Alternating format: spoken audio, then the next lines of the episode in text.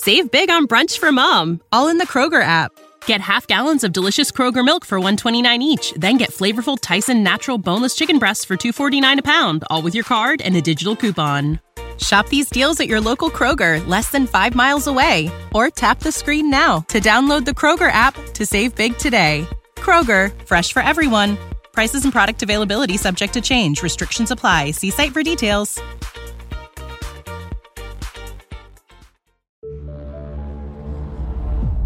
Fantascientificast, podcast di fantascienza e cronache dalla galassia.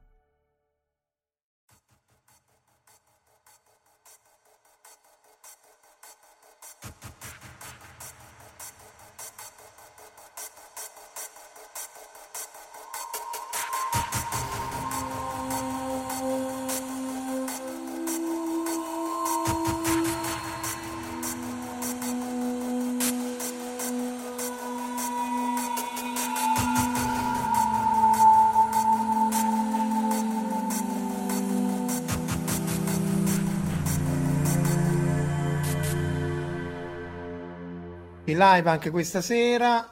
Eh, Alessandro Bitetto, eh, l'avete visto sui canali Telegram di, di, di, di Fantascientificast, soprattutto per le sue battute. Lui è matematico, normale, non lo so, ce lo dirà lui.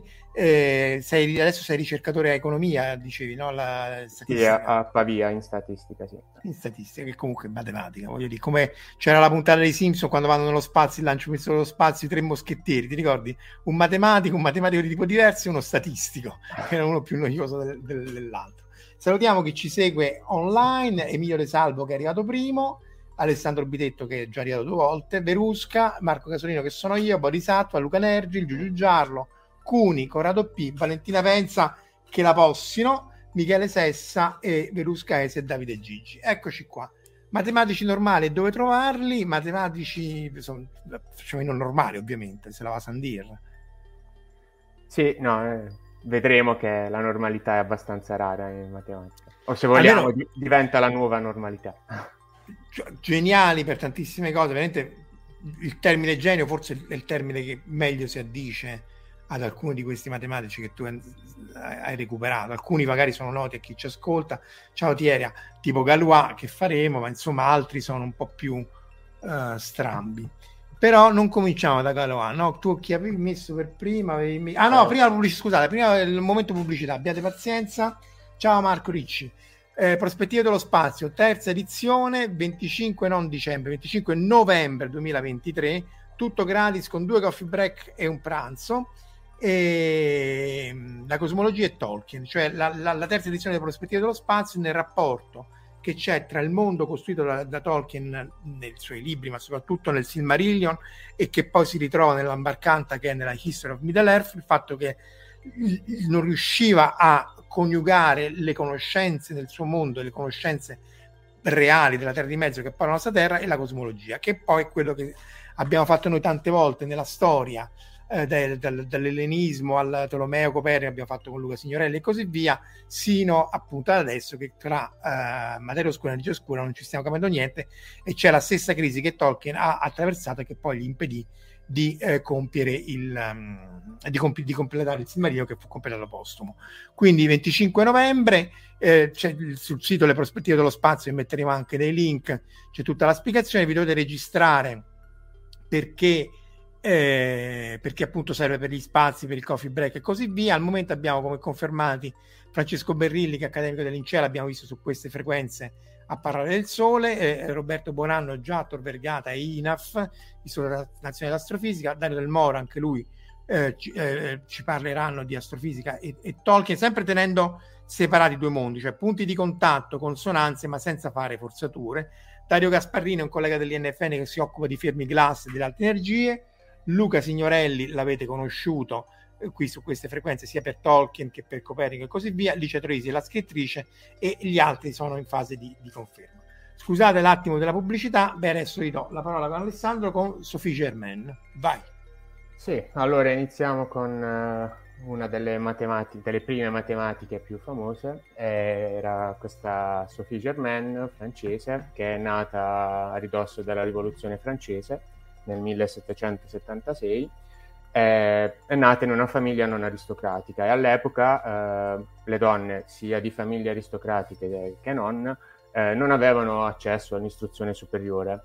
E infatti lei, ispirata dalla lettura di un racconto della presunta morte di Archimede, eh, si dice che appunto fu ucciso da un soldato romano perché eh, durante l'assedio di Siracusa ehm, eh, Archimede era sulla spiaggia a fare i suoi conti, il soldato romano lo, l'aveva incitato a muoversi e a seguirlo, ma lui aveva bisogno di finire i suoi conti e quindi il soldato romano spazientito l'ha, l'ha fatto secco. E già partiamo benissimo perché se tu fai il soldato, se fai il matematico che scrive sulla spiaggia mentre viene assediata dai romani, voglio dire, eh, trovati in altro posto, però esatto, vabbè. Eh. Esatto. Tra l'altro, forse non si sa, ma i romani erano molto bravi a risolvere le equazioni perché sapevano già che x vale sempre 10. Ehm, ok. ah, sì, per chi non ci conosce sui canali Telegram, Alessandro è un forgiatore di battute che in confronto alle barzellette mie fanno ridere, quelle su Santificast. sì, Va sì, bene. non sono tutte farine dal mio sacco, però sì.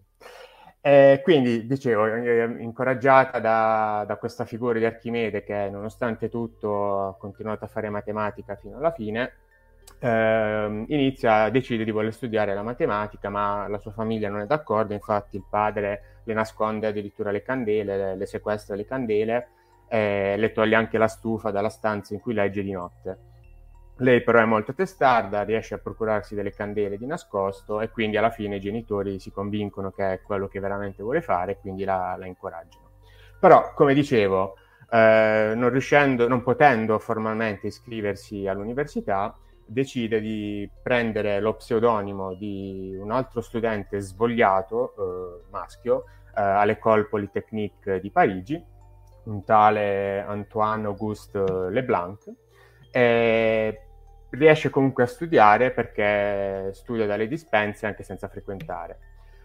Però un, prof- un suo professore, un tale Lagrange, famoso, eh, che in realtà era italiano, si chiamava mm, Pietro Lagrangia di Torino, eh, sorpreso dall'improvviso miglioramento di questo studente svogliato, decide di convocarla per avere un colloquio diretto, quindi lei alla fine purtroppo deve cedere, eh, si presenta alla porta dello studio di Lagrange, che però anziché sgridarla resta piacevolmente sorpreso e quindi la incoraggia a continuare gli studi perché era comunque una studente molto brillante.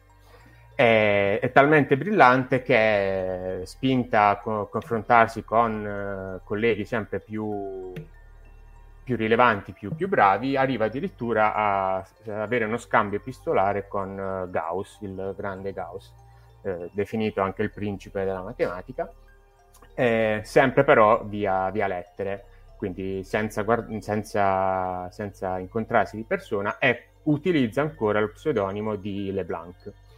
Eh, questo nel, inizia questo rapporto epistolare nel 1804, quindi è già passata la rivoluzione francese, è già salito al potere eh, Napoleone eh, che durante la campagna di Prussia si, nel 1806 si trova ad assediare una città eh, prussiana. Ecco di... un'altra Cassetti, quello gli scrive sulla sabbia di fronte pure lei, no?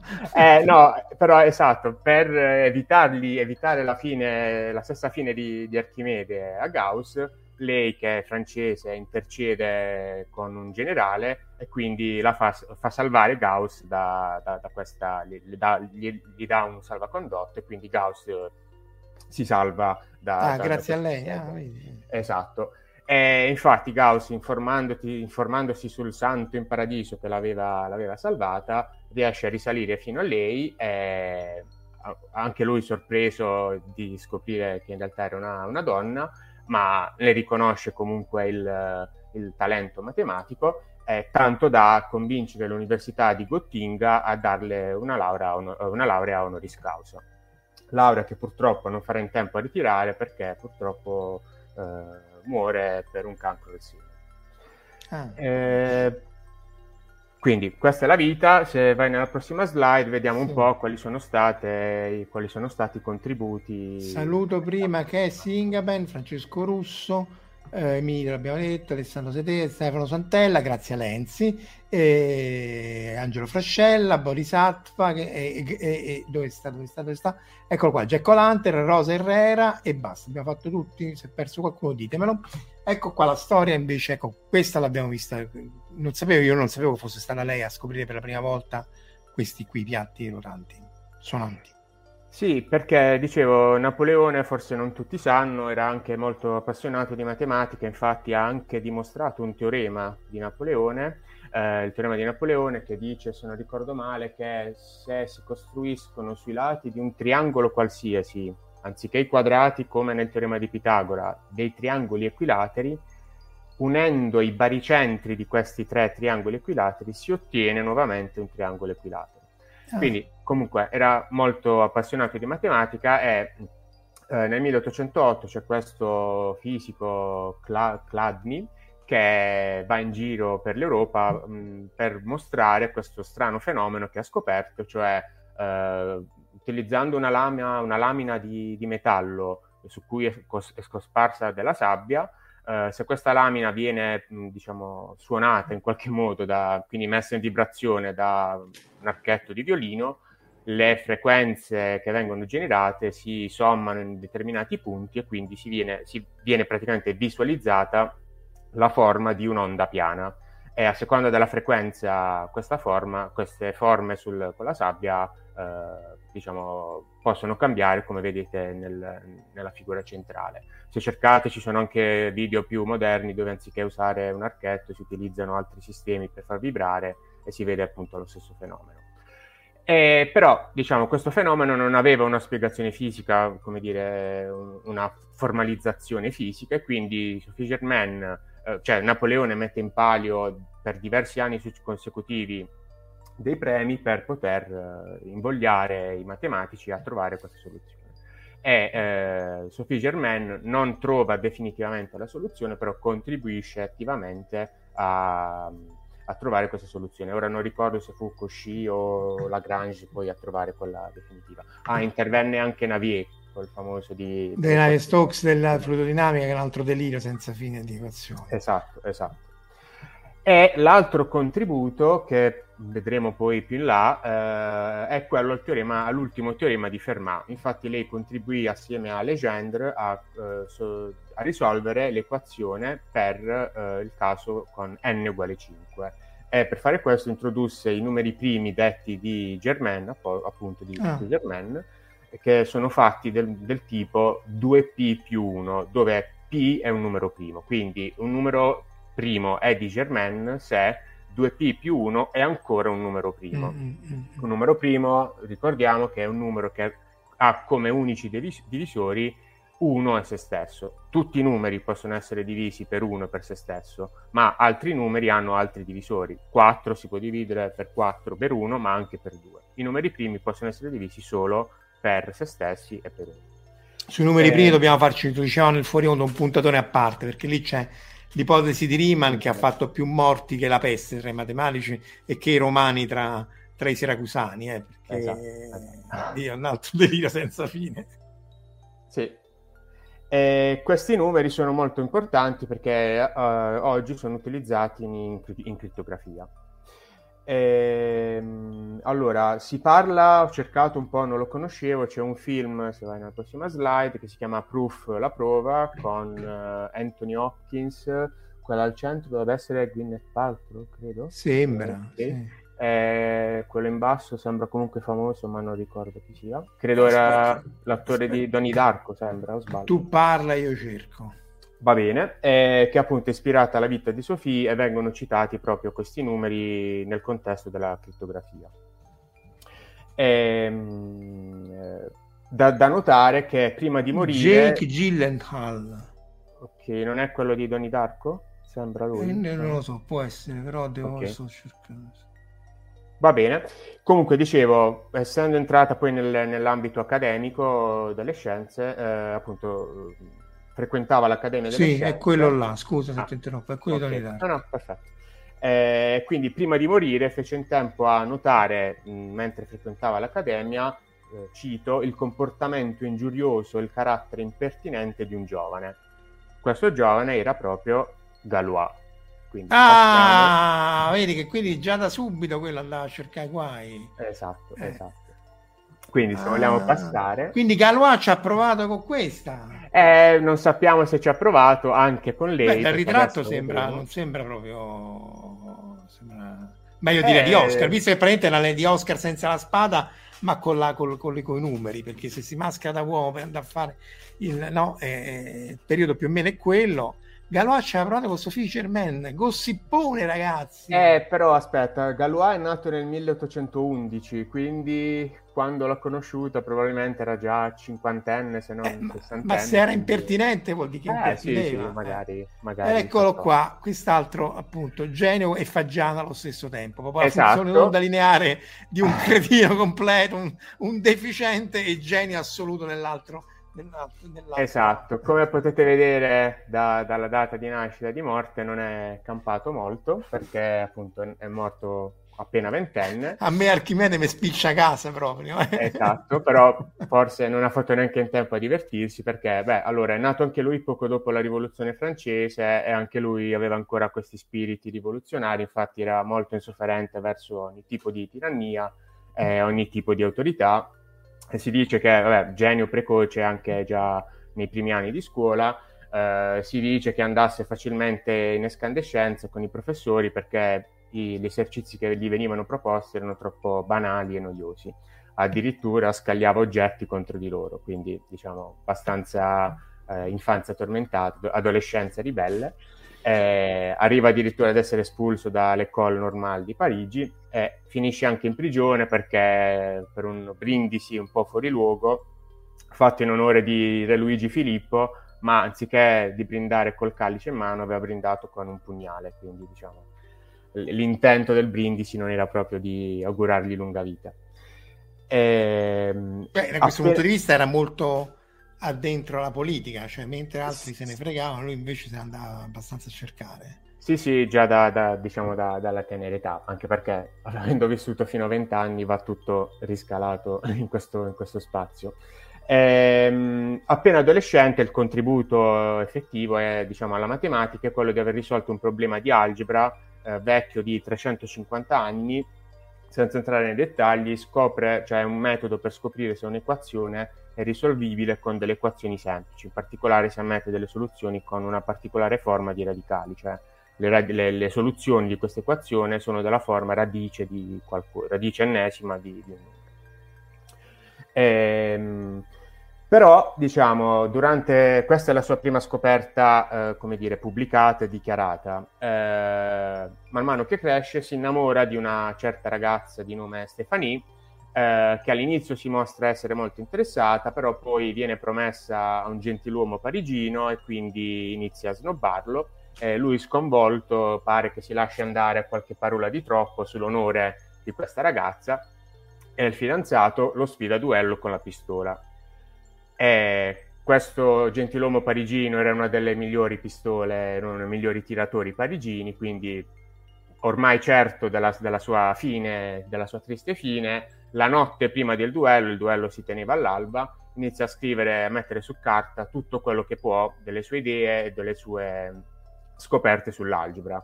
Eh, spesso scrivendo al margine non ho tempo per la dimostrazione, altri potranno scriverla in dettaglio perché appunto doveva far presto perché all'alba aveva che il poi se, se, se il, il, fidanzato ha sfidato lui doveva scegliere lui l'arma, boh, io almeno così sapevo Ah, sì, sì, in genere sì, probabilmente era così tracotante di, da, da, aver scelto la pistola. E, boh, non sapremo. In realtà questa storia è anche un po' romanzata, cioè è morto effettivamente in seguito al duello, però non si sa bene come siano andati. Diciamo. Sì, c'è tutta la cospirazione, no? Che l'avessero incastrato perché era sì, monarchico, eccetera. Esatto. Sì, Dice Emilio che ci sono foto della Germaine.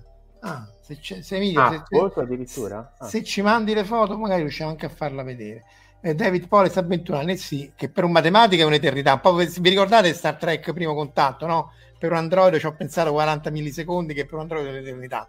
21 anni per, per, un matematico è 200 per, come, eh, gli, anni, come, gli anni dei cani. In realtà si dice che dopo i 25 anni i matematici non hanno più nulla da, da dare da, come contributo. Eh, poi vedremo dopo perché l'età è importante anche per un matematico.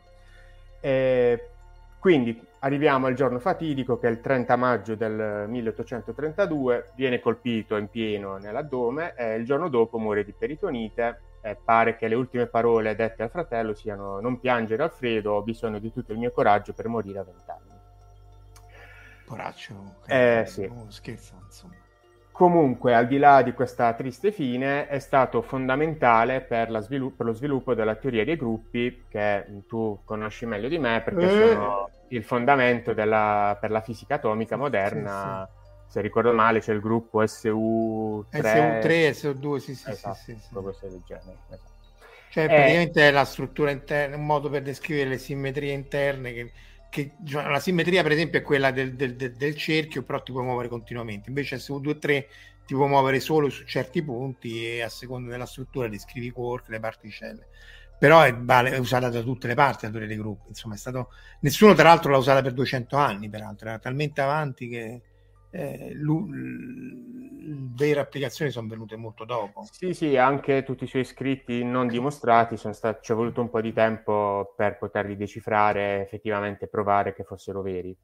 E, ehm, ho trovato, ma non l'ho mai visto, che c'è anche un film dedicato alla, alla vita qua. di Evariste Galois, esatto, che è Non ho tempo, che è anche, credo sia italiano, è del 1973, non so se valga, valga la pena guardarlo, però... Eh, cercando ho trovato questo, questo qui.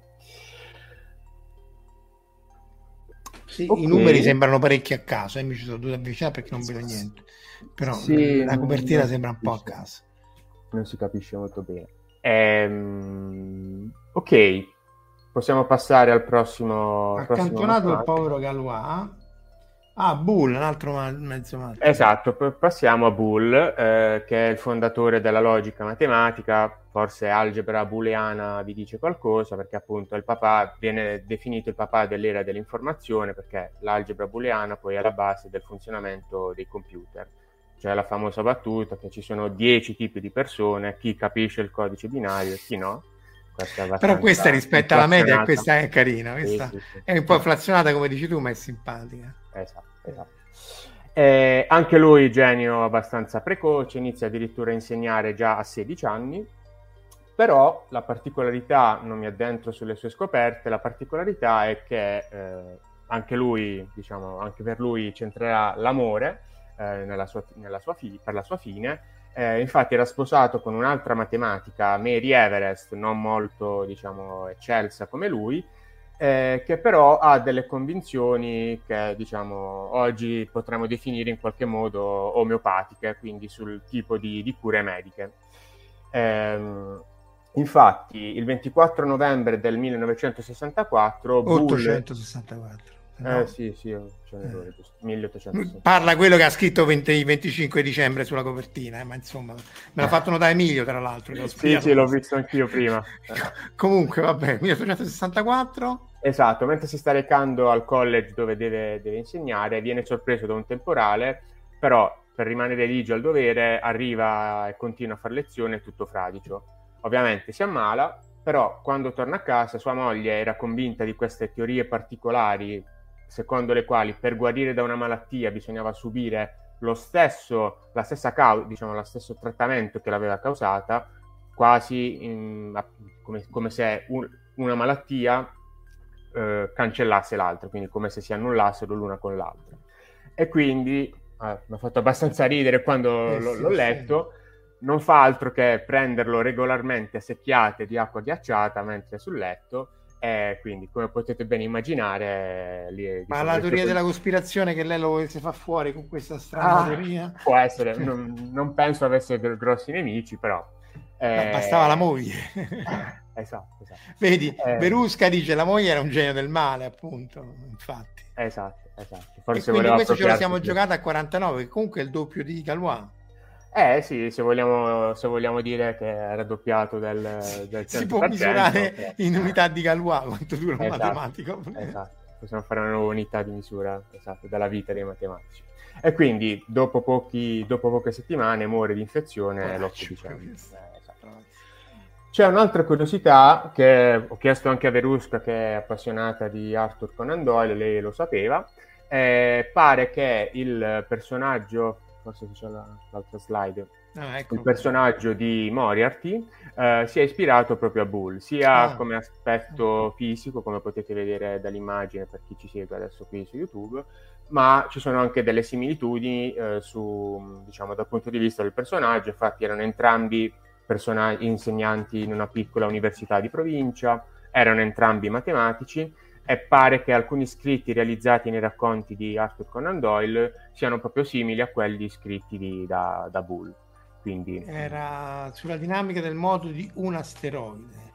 Ci abbiamo fatto una puntata, forse proprio con Berusca, sul fatto che quello potrebbe essere l'antesignano della teoria del caos, ovviamente fictitious perché non lo sapeva. Mm-hmm. E anche, anche Asimov aveva fatto un racconto dei vedovi neri su questa cosa qua proprio perché serviva per lui per entrare nella società de, de, de, degli esperti di Sherlock Holmes pur non essendo un esperto, un esperto di Sherlock Holmes. E... Tra l'altro Verusco mi ha fatto leggere un libro fatto da Nicholas Meyer eh, che è quello di Star Trek 2 e 6 la soluzione 7%, quindi sempre un'avventura di, di Holmes uh, apocrifa, che anche lì ha delle ipotesi interessanti su Moriarty. A me l'ipotesi che c'è in quel libro non è che mi abbia fatto impazzire, però in effetti era interessante come, come oggetto. E quindi è basato su Bull. Certo, se Moriarty avesse fatto i computer, allora facevamo The Difference Engine come Sterling. Giusto, giusto. Ehm, okay. Ah, scusa, scusa, dice pure Cassie che sia Moriarty che la madre di Sherlock hanno risolto il teorema di Fermat canon. Ah, ok. Beh, allora ci ha fatto un assist per il prossimo sì. matematico, manco farlo apposta. Esatto. Eccolo qua. Parliamo appunto dell'ultimo teorema di Fermat. Adesso, questo, questo, su questo matematico ci... Fermat è quello in alto, no? Quello giallo sotto. Eh? esatto, esatto. Quella sotto è una citazione dei Simpson, perché adesso vedremo... Eh cosa, in cosa interviene. Allora, Fermat era un giudice, nato nel 1600, era un giudice che aveva l'hobby della matematica, quindi non era un matematico di, diciamo, di vocazione, infatti viene definito anche il principe dei dilettanti.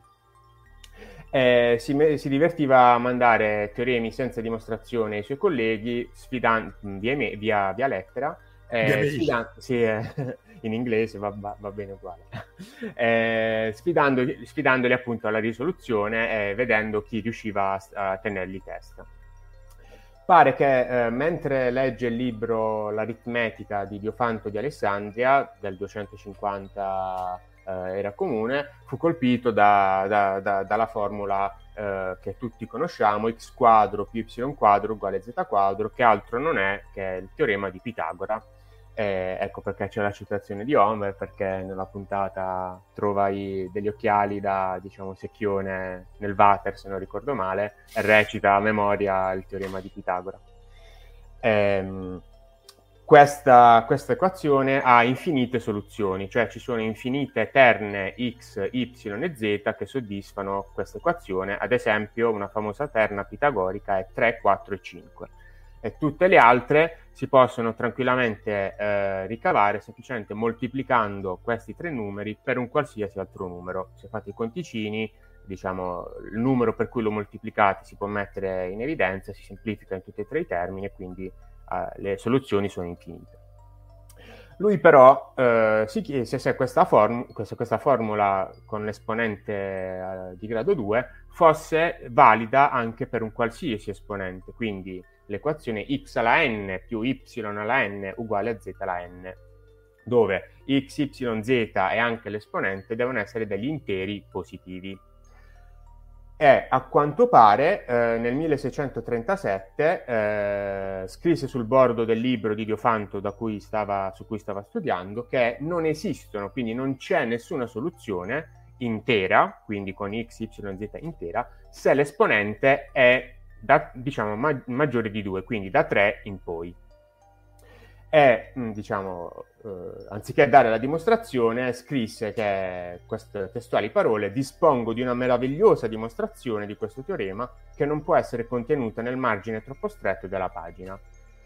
Non sappiamo se sia stata un'ulteriore sfida lanciata ai suoi colleghi, eh, ma vedremo adesso quanto plausibile fosse la, diciamo, il fatto che lui sapesse, avesse effettivamente questa dimostrazione. Um, non so qual è la prossima slide. Ok, prima di passare a, a Shimura, uh, Fermat stesso, in, uh, d- nelle pagine successive del libro di Diofanto, uh, dà delle indicazioni su come risolvere il problema per n uguale 4 eh, in breve u- utilizza la tecnica... Cioè della... dimostrare che per n uguale 4 non si poteva fare. Esatto, cioè per n uguale 4, cioè se l'esponente è 4, non c'è nessuna soluzione, quindi lo dimostra formalmente. Eh, e suggerisce di utilizzare il metodo della discesa infinita, giusto per darvi un po' di, come dire, farvi capire come, come si, si cercano di risolvere questi problemi, è una variante della dimostrazione per induzione. Se vi ricordate dalle scuole, magari che ha fatto il liceo, induzione, il principio di induzione, si suppone che si prova che una certa teoria sia vera per il caso base e poi si suppone che sia vera per il caso ennesimo e si prova matematicamente che date queste due condizioni, cioè che è vera per il caso base e per il caso ennesimo, si prova che sia valida anche per il caso n più 1. Quindi si chiama induzione perché se tu la dimostri per un generico n ed n più 1, la puoi applicare infinite volte, quindi la dimostri per tutto. La discesa infinita ragiona un po' al contrario, invece, cioè si, si, si, suppone che ci sia una soluzione al caso e poi si in qualche modo diminuisce l'esponente di questa soluzione eh, scendendo sempre di più. E si dimostra che questa soluzione, questa equazione con, eh, grado con esponente uguale a 4 non ha soluzione perché supponendola vera per il caso n uguale a 4, eh, utilizzando questa, questo metodo della discesa infinita, si dim- dimezzerebbero sempre di più i valori di x, y e z, che ricordiamo devono essere per forza interi, quindi a un certo punto non possono diventare più piccoli di 0 e quindi la soluzione non esiste. E 4 l'abbiamo fatto, mancano tutti gli altri. Esatto, mancano tutti gli altri. Nel 1700... Adesso ci, ci, sediamo qua e faremo eh, 5, esatto. 6, 7 fino tutti a domani mattina. Allora, nel 1753, quindi erano già passati quasi 120 anni, Eulero la prova soltanto per il caso n uguale a 3 e illustri matematici come Gauss o Hilbert addirittura ci rinunciano a, rinunciano a provare a, a dimostrare. Nel 1800 come dicevo prima, grazie a un metodo inventato da Sophie Germain, Legendre e Dirichlet provano il caso per n uguale 5. Nel 1839, eh, quindi 40 anni dopo, un altro matematico, Lamé, la prova per n uguale 7.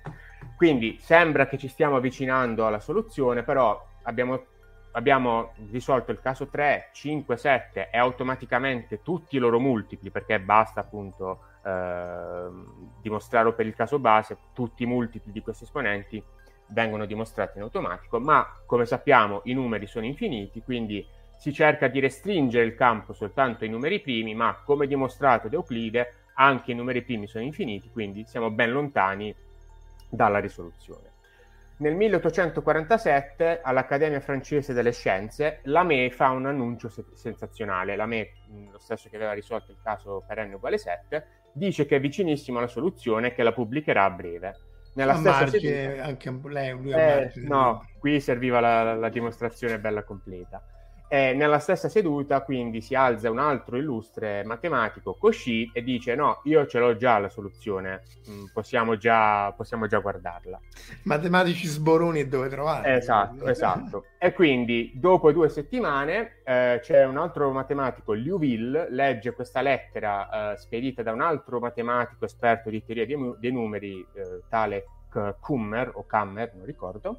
Eh, che avendo esaminato le prove mh, portate da Lamé e da Cauchy, dice che le dimostrazioni, entrambe le dimostrazioni, hanno un problema con la fattorizzazione unica. Cos'è la fattorizzazione? Se voi avete un numero, la fattorizzazione unica è la scomposizione in un prodotto di numeri primi.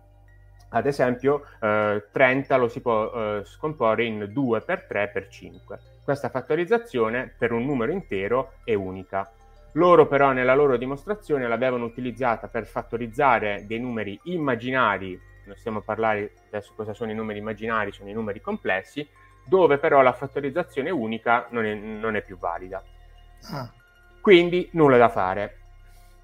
Parallelamente, dopo qualche anno, c'è quest'altra storia curiosa, c'è un industriale tedesco tale Wolfskel che è pazzamente innamorato di una donna, quindi anche qui c'entrano le donne, ma anche lui non è corrisposto e decide di fare l'estremo gesto. Eh, quindi, essendo molto puntiglioso, molto pignolo, pro- progetta tutta la sua fine, eh, diciamo, nel dettaglio. Quindi scrive prima il testamento, decide che la farà finita alla mezzanotte di un certo, di un certo giorno e quindi arriva proprio quando il giorno, il giorno fatale, eh, avendo svolto tutti i compiti che si era pro- preposto di, di, svolgere prima del, dell'estremo gesto, eh, gli restano tipo tre ore libere prima della mezzanotte e quindi dice per poter per, appunto, per rispettare il suo, il suo programma e quindi finire, farla finita proprio a mezzanotte, eh, passa il tempo eh, leggen- andando in biblioteca e si imbatte in delle pubblicazioni matematiche e guarda caso si imbatte nella pubblicazione di Kummer che aveva appunto detto che le dimostrazioni di Cauchy e Lamé non erano corrette. Quindi si appassiona alla lettura, nota che in un passaggio di Kummer mancava la giustificazione e quindi si mette praticamente a dimostrare eh, la validità del, dell'ipotesi di, di Kummer. E quindi Insomma, Cassie chiede se l'estremo gesto fosse risolvere appunto il teorema di Fermat. Eh, non proprio perché alla fine non ce la fa, però è servito leggere questo articolo perché appunto gli torna, come dire, l'obiettivo nella sua vita. La gioia la mezzanotte, la mezzanotte era già bella che è passata fin quando si è messo a fare tutti i conticini e quindi riscrive il testamento e addirittura destina i suoi averi come premio per chi avesse risolto il teorema di Fermat. E dice, e dice Verusca che manica di prime donne. Esatto. Mentre, mentre Valentina, che come me ricorda i vari libri di meccanica razionale, e con semplici anche analisi, eh, giusti, no? è, è con semplici passaggi e poi cinque pagine è un delitto di, di Esatto, è il classico, la dimostrazione lasciata al lettore. Sì, al lettore, così. Esatto, esatto. Eh, troppo piccola per scriverla qua a margine, fate un po' voi. Esatto se vai alla prossima slide facciamo un salto di, un, paio di centinaia, un paio di centinaia d'anni dove eh, ci spostiamo in Giappone a Tokyo dove nel 1954 Goro Shimura, se ricordo bene il nome, si reca nella biblioteca del Dipartimento di Matematica perché è alla ricerca di un articolo particolare sulla teoria algebrica della moltiplicazione complessa, perché gli serviva per risolvere dei calcoli dove lui si era bloccato non lo trova e quindi è molto incuriosito perché è un, un, tema talmente di nicchia che pensava di essere l'unico ad essersi imbattuto in questo problema. Eh, cerca chi è che aveva preso in prestito questo, questo articolo e eh, lo trova in, in mano a Taniyama quindi si incontrano e scoprono che si sono imbattuti nello stesso calcolo, stanno cercando di risolvere stessa, lo stesso problema e si sono bloccati esattamente nello stesso, nello stesso punto. Invece di ammazzarsi a botte, e più o meno eh, decidono di collaborare e quindi mettono su questa congettura di Tani, Taniyama Shimura. Una congettura appunto è una, una qualche affermazione che sembra molto plausibile per essere vera, però non c'è ancora una, una, una dimostrazione un, formale. Un po' la Troise Benigni a non c'è che piangere, ma 9 per 9 farà 81 quando devono andare a agganciare un portone a Leonardo. Esatto, poi gli insegnano a giocare a briscola. Eh, sì, sì, che è l'unica cosa che riescono a fare, però fanno anche il treno. Dice che e poi ritorniamo alla congettura che le curve ellittiche sono dei barbapapà, in effetti, sembrano dei barbapapà che, eh, che si tramutano. Esatto, non starò adesso cioè, a spiegare esattamente cosa sono, però sono delle soluzioni a questo tipo particolare di equazione y quadro uguale x al cubo più ax più b quindi tutte le coppie di punti nel piano cartesiano x e y che sostituiti in questa equazione fanno venire fuori un'identità tipo viene fuori 5 uguale 5, 6 uguale 6, 0 uguale 0, quello che è, soddisfano questa equazione e se disegniamo tutti questi punti sul, sul piano cartesiano otteniamo i grafici che vediamo in, in, diciamo in, su, su, sul, nostro schermo. Um, e quello che è importante delle curve, delle curve ellittiche è che sono identificate dalle sue soluzioni, quindi in base alle soluzioni che queste curve hanno, quindi i numeri che soddisfano queste equazioni, si possono identificare univocamente eh, le corrispettive curve ellittiche. Quindi al variare dei parametri A e B eh, ci sono come se ci fossero degli animali di, diciamo, diversi, tutti questi identificati con l'impronta digitale delle loro soluzioni. La congettura di Taniyama-Shimura è che queste curve ellittiche in realtà sono delle forme modulari. Se andiamo nella prossima slide, cerchiamo di capire cosa sono esatto. queste forme modulari. Sono appunto delle particolari forme che hanno delle caratteristiche. Immaginate un quadrato, di, di, di, vedere, di avere un quadrato, questo è simmetrico per rotazione, perché se lo ruotiamo resta comunque un quadrato, se lo riflettiamo mh, indipendentemente da, da qualsiasi asse è ancora un quadrato, però se lo spostiamo nello spazio non è più lo stesso quadrato perché banalmente si è spostato. Però se inizio a tassellare tutto il mio spazio con tanti quadrati, anche spostando questa figura che è fatta da tantissimi quadrati, riottengo la stessa figura. Quindi, per dare un'idea, una forma modulare è un'estensione di questo concetto, sono delle forme particolari che appunto hanno queste simmetrie, non solo di rotazione, simmetria, quindi riflessione e eh, traslazione, ma hanno anche altre, tipo quelle frattali, cioè che se si fa lo zoom, l'immagine, cioè la forma è sempre la stessa. Quindi, eh, la congettura dice che posso associare questi, queste curve ellittiche, che sono qualcosa che più o meno comprendiamo, que- ognuna di queste curve ellittiche può essere uh, identificata da una particolare forma modulare. Quindi ci sono tante forme modulari quante sono le curve ellittiche. Ora, senza andare troppo nei dettagli, uh, c'è una piccola nota triste anche qui, perché Taniyama uh, nel 1958 viene trovato morto nella sua stanza eh, pare che nei suoi scritti aveva perso fiducia nel, nel, suo futuro e storia ancora più triste, la sua ragazza, poiché si erano promessi di andare insieme ovunque fossero andati, eh, anche lei decide per l'estremo gesto. Mazza, comunque questi matematici muoiono come funghi. Eh sì, esatto, esatto, cioè, sempre molto giovani. Storie d'amore proprio disastrose. Non... Esatto. Eh, infatti, Sembra uno shoujo manga, ma guarda che capace pure che ce l'abbiano fatto che sia uno shoujo manga su, su sta roba qua. Eh. Cosa sono gli shoujo? Sono i manga per ragazze. Ah, ok. Eh, Giustamente i ragazzi, ragazzi leggono eh. i manga per i ragazzi e i manga per ragazze leggono i ragazzi. Non stiamo a mischiare. Eh, scherzo. Eh. ehm, ok, Qual è il passo successivo nella risoluzione di questo, di questo enigma? Nel 1986 un altro matematico, Frey, dimostrò che bastava provare la congettura di Taniyama-Shimura per risolvere il teorema di Fermat. Quindi arriva a un certo punto questo matematico che collega questa eh, teoria che sembra essere piovuta dal cielo eh, con il teorema di Fermat e in questo, in questo momento entra in, in gioco eh, il, diciamo, il, protagonista del, del teorema della risoluzione dell'ultimo teorema di Fermat che è Andrew Wiles. Forse nella prossima slide Questa è la prossima? eccoti qua. Esatto questo qui.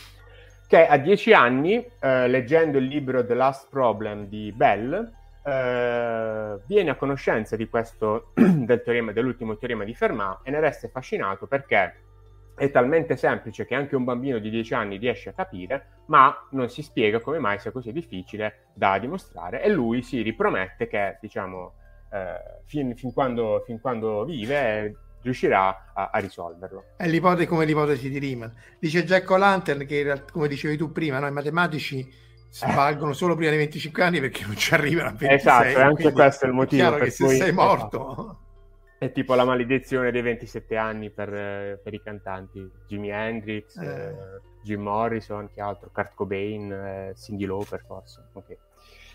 Ehm, bene, messo da parte questo sogno da, da, da bambino di 10 anni, mh, mm, passa il tempo e si laurea in matematica e il suo professore di dottorato lo spinge a studiare le curve ellittiche. Tutto questo senza, prima... Voleva che si ammazzasse eh, esatto, prima che eh, diciamo la, eh, Taniyama e Shimura pubblicassero i loro risultati. Ah, ah, ah. Eh, però eh, quando arriva la notizia della dimostrazione di Frey che eh, riesce a mettere insieme le curve ellittiche, a collegare le curve ellittiche con il teorema di Fermat, gli torna diciamo il pallino da, da bambino e quindi dice decide che deve dedicarsi in tutto, in tutto e per tutto a risolvere eh, questo problema che gli sembra ormai così vicino, perché lui ha esperienze nelle curve ellittiche, gli hanno già dimostrato che dimostrando la congettura di Taniyama-Shimura si dimostra anche il teorema di Fermat, quindi riuscirebbe a sia entrare nella storia ma anche a realizzare il suo sogno. Quindi si, si, chiude in soffitta e passa sette anni a studiare eh, questo problema. Esatto, chiuso proprio relegato in soffitta. E, ehm, giusto per darvi un po' l'idea di come, di come ho provato ad approcciare il problema, utilizza un metodo di induzione ancora una volta, però questa volta deve cercare di capire come fare un'induzione tra un oggetto strano ma più o meno comprensibile come le curve e le formule modulari. Ricordiamo che la congettura deve dimostrare che ad ogni curva ellittica corrisponde una forma modulare. Eh, gli viene in soccorso Galois, che abbiamo già visto prima, eh, e la sua teoria dei gruppi, quindi il suo contributo è fondamentale perché riesce a risolvere in qualche modo, eh, come dire, a collegare le curve ellittiche alla loro soluzione grazie a un risultato di Galois sulle soluzioni delle equazioni di quinto grado. Quindi in qualche modo riesce a restringere il, cam- il campo di tutte le infinite curve a un insieme un po' più piccolo che è questo gruppo che contiene le soluzioni di, delle equazioni di quinto grado. Il gruppo è un, è un, insieme con meno diciamo, elementi rispetto a tutti i numeri. Sto semplificando, però giusto per farvi capire, si restringe il campione e quindi si può applicare il metodo di induzione. Uh, prossima slide, quindi passano sei dei sette anni che passerà chiuso in soffitta, in soffitta. e però diciamo produce pagine e pagine, centinaia di pagine di calcoli, ma vuole in qualche modo eh, confrontarsi con qualcuno per capire se magari sta facendo qualche errore, quindi mh, mm, mh, mm, avere un po' eh, il polso di quello che sta facendo. Decide di contattare il professore Katz, eh, però vuole comunque mantenere il segreto sul lavoro su cui sta lavorando. Quindi escogitano questo stratagemma, cioè Wiles avrebbe organizzato dei seminari con un titolo molto vago sulle curve ellittiche, ehm, dove avrebbe spiegato tutti i suoi calcoli e Katz sarebbe stato eh, tra il pubblico e quindi avrebbe fatto finta di essere uno studente e quindi avrebbe seguito e avrebbe potuto controllare i suoi calcoli praticamente calcoli molto difficili e anche noiosi, dopo due lezioni restano da soli soltanto Katz e, e Wiles. Quindi eh, nel 1993, finalmente a maggio, Wiles scende dalla sua soffitta e annuncia alla moglie di aver risolto il problema, appunto dopo sette anni di isolamento. Chiede Emilio se nel frattempo la moglie aveva chiesto la dichiarazione per morte presunta. no, no, penso che scendesse almeno per, per, a per mangiare, esatto. o per andare poi ai, ai seminari con, con, con Cazzo. Quindi a fine giugno Wiles comunica i suoi risultati e decide di farlo in una serie di tre conferenze. La prima fu banale perché anche qui il titolo era abbastanza vago per non svelare subito dove voleva andare a parare ma già nella sua terza, che si tenne il 23 giugno, non c'era più posto in aula, addirittura c'era già... Avevano, avevano capito dove andava. Esatto, dal corridoio e dalle finestre. E fa la sua dimostrazione, conclude con qui eh, Q e D, che significa in latino quod est demonstrandum, o come volevasi dimostrare in italiano, che è il modo con cui si conclude una dimostrazione, e poi esclama penso di fermarmi qui. E 92 minuti di applausi. Sì, alla Vantozzi proprio. Esatto, esatto. Ora però, eh, tutti entusiasti, bisognava dare un rigore scientifico alle sue, alle sue dimostrazioni, quindi bisognava presentare queste 200 pagine a una rivista per la revisione tra pari, cioè bisognava far leggere questo, questo, queste dimostrazioni ad altri matematici in modo tale che validassero il rigore della dimostrazione. Tuttavia, i sei revisori che vengono scelti, tra cui lo stesso Katz, eh, forse c'è la prossima slide, eh, trovano un errore cruciale. Eh, aspetta, 20... Ce l'ho qua, mo te la metto. No, sì, dopo, dopo. No, no, vabbè, non c'è bisogno. Tu parli, io la prendo. Certo, certo. Trovano un errore cruciale. Siamo al 23 agosto del 93. Quindi, il 4 dicembre, eh, Wiles è, a malincuore deve comunicare che c'è, questa, c'è questo errore e quindi in qualche modo la, la gloria è messa in pausa perché eh, c'è questo errore di cui neanche Katzer è riuscito, il professor Katzer è riuscito a rendersene conto e bisogna risolverlo. Eh, Passa quasi un anno e il 19 eh. settembre dell'anno dopo, lieto fine, riesce finalmente a risolvere l'errore e quindi si aggiudica eh, il premio. Quindi, quindi, risolve il teorema di Fermat, dice che appunto quella roba là esatto. non poteva essere. Non può avere soluzioni qualsiasi, eh, per qualsiasi esponente da 3 in poi. Eh, perché è importante l'età, come ho detto prima, e, anche la tempistica del 23 agosto gli è sfavorevole? Perché eh, per i matematici non c'è, eh, come forse saprete, il Nobel per la matematica. Diciamo, la leggenda vuole che non esista il Nobel perché eh, la moglie di Nobel fu in qualche modo tradì eh, Nobel con un matematico e quindi per ripicca Nobel eh, oramai non mi stupisco più, infatti. Esatto, in realtà è abbastanza una leggenda, quindi il vero motivo è che non la riteneva una scienza abbastanza applicata eh, e quindi non l'aveva inclusa nei premi. Sì, quindi... anche perché c'è da dire che questo, poi lo faremo, boh, ma il Nobel non è mai per la scoperta, ma è per aver sviluppato una tecnica o qualcosa che ha portato a quindi è più, è più il, il poi, poi sarà, sarà più sugli specchi, fanno impicci imbrogli come Cabibbo e come Ashimaskawa, però insomma l'idea è, è, per aver fatto una cosa che ha portato qualche miglioria alla razza umana.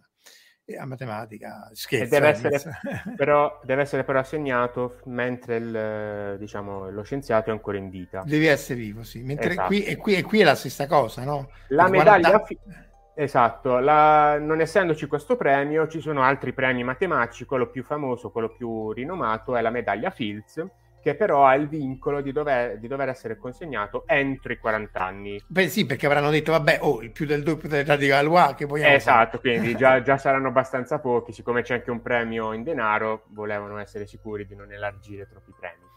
Eh, e questo perché? Perché nel 23 agosto eh, Wiles è ancora 39enne, ma nel, quando presenta la prima volta la sua, la sua teoria c'è l'errore, ha dovuto aspettare un anno, quindi per un anno non riesce a beccarsi la medaglia Fields.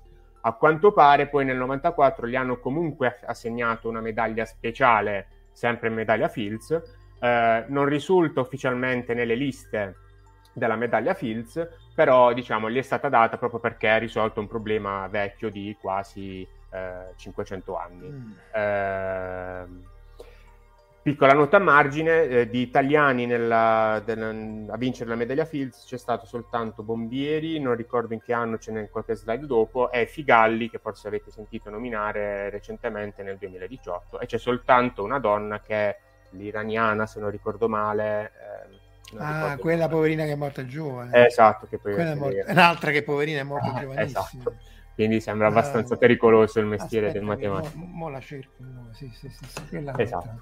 storia tristissima tra l'altro.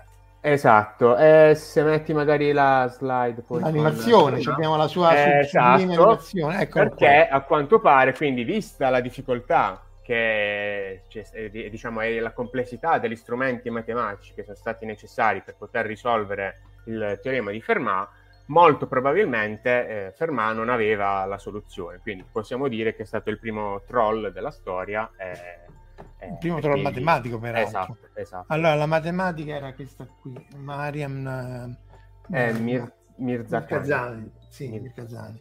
Che pure lei è morta giovanissima. Sì, penso fosse malata, però non ricordo. Sì, però morta come 77-17, quindi aveva 40 anni. Eh, vedi, stava lavorando sulle superfici di Riemann, quindi eh, magari sì, ci scappava anche lei. Magari l'hanno uccisa qualcuno dal futuro perché non volevano che si risolvesse. Eh, qualcuno che lavora nella crittografia, visto che... Sì, sì, perché se risolvi... Le... Esatto. E esatto. C'è, la, c'è, la, foto che ci ha mandato... Eccola qua. Che ci ah, ha mandato... di Sophie Germain. Di Sophie, sì. Germain. Ok, non l'avevo trovata, comunque sì. Eh, ma te salvo, te salvo. Eh. I potenti mezzi. Eh, su Fermat c'è eh, questo film eh, che ho visto tantissimi anni fa, è spagnolo, si chiama La stanza di Fermat. Mm, ricordo che avesse poco a che fare con eh, l'enigma di Fermat, era più un thriller eh, tipo solo enigmista, cioè ci sono questi tizi intrappolati in una stanza che si stringe eh, le cui pareti si stringono man mano e devono risolvere degli enigmi per poter uscire. Uh, ci sarà qualche riferimento a Fermaura, non ricordo. Beh, allora c'è da dire, eh, prima una micro parentesi, eh, di solito nei film eh, o anche la serie Numbers, questi qui fanno dei disastri senza fine, cioè riescono a fare ancora più casino che rispetto alla matematica in termini di, di, di, di come è distorta la cosa, no? Eh, cioè Numbers dice ah, siccome quello è così i numeri so cos'ha allora il, rapitore sta là ma chi si di è ancora peggio di Interstellar col buco nero eh sì sono diciamo liberamente ispirati a ma magari boh, a volte travisano anche tutto quanto. C'è anche un altro film, Pi Greco, il teorema del delirio, che non ha per niente a che fare con, eh, con col Pi Greco, diciamo, se non, se non ricordo male, il tatuaggio. Sì, che poi è pure sbagliato oltretutto. Qui citano come storie strappalacrime, però in un altro contesto, Dorando Pietri, che io non conoscevo questa storia e ne riesco a leggere perché senza occhiali. Ah, era il eh. maratoneta che eh, sì, sì. fu... Mi sa che corse anche lui scalzo, dove era in Ungheria forse e fu squalificato perché non aveva... Eh, esatto, lo dice, sì, fu sì, fu aiutato, sì, sì. Fu aiutato negli ultimi metri, sì, giusto, giusto. Eh, Va bene. Se vogliamo proseguire... Esatto, passiamo con un'altra matematica, Edi Lamar. Eh, Edi Lamar è il nome d'arte, si chiamava Eva Maria Kisler eh, era austriaca ed era da, sin da piccola è stata appassionata di tecnologia e anche de, di, del, di piano.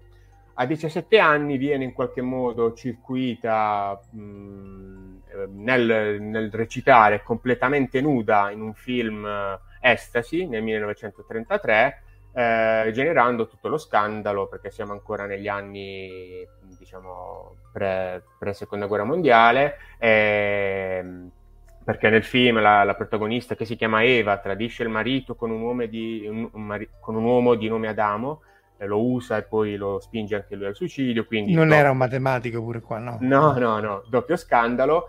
E, diciamo era stata ingannata perché le riprese erano state fatte da lontano, poi con una specie di teleobiettivo, lei invece poi eh, sugli schermi risulta praticamente riconoscibile eh, e quindi c'è stato questo scandalo. Infatti questo film viene censurato sia dai nazisti sia negli Stati Uniti, ma le copie pirata riescono comunque a girare. Pare che ci sia anche su YouTube una, uh, una copia di questo, di, questo, di questo. Oppure basta la sequenza interessata, che nessuno si sia visto. Come ah, sì. avete mai visto l'istogramma di quanta gente esatto, vede cosa dove? Esatto. Ci sarà un picco che è una delta di Dirac là e poi zero.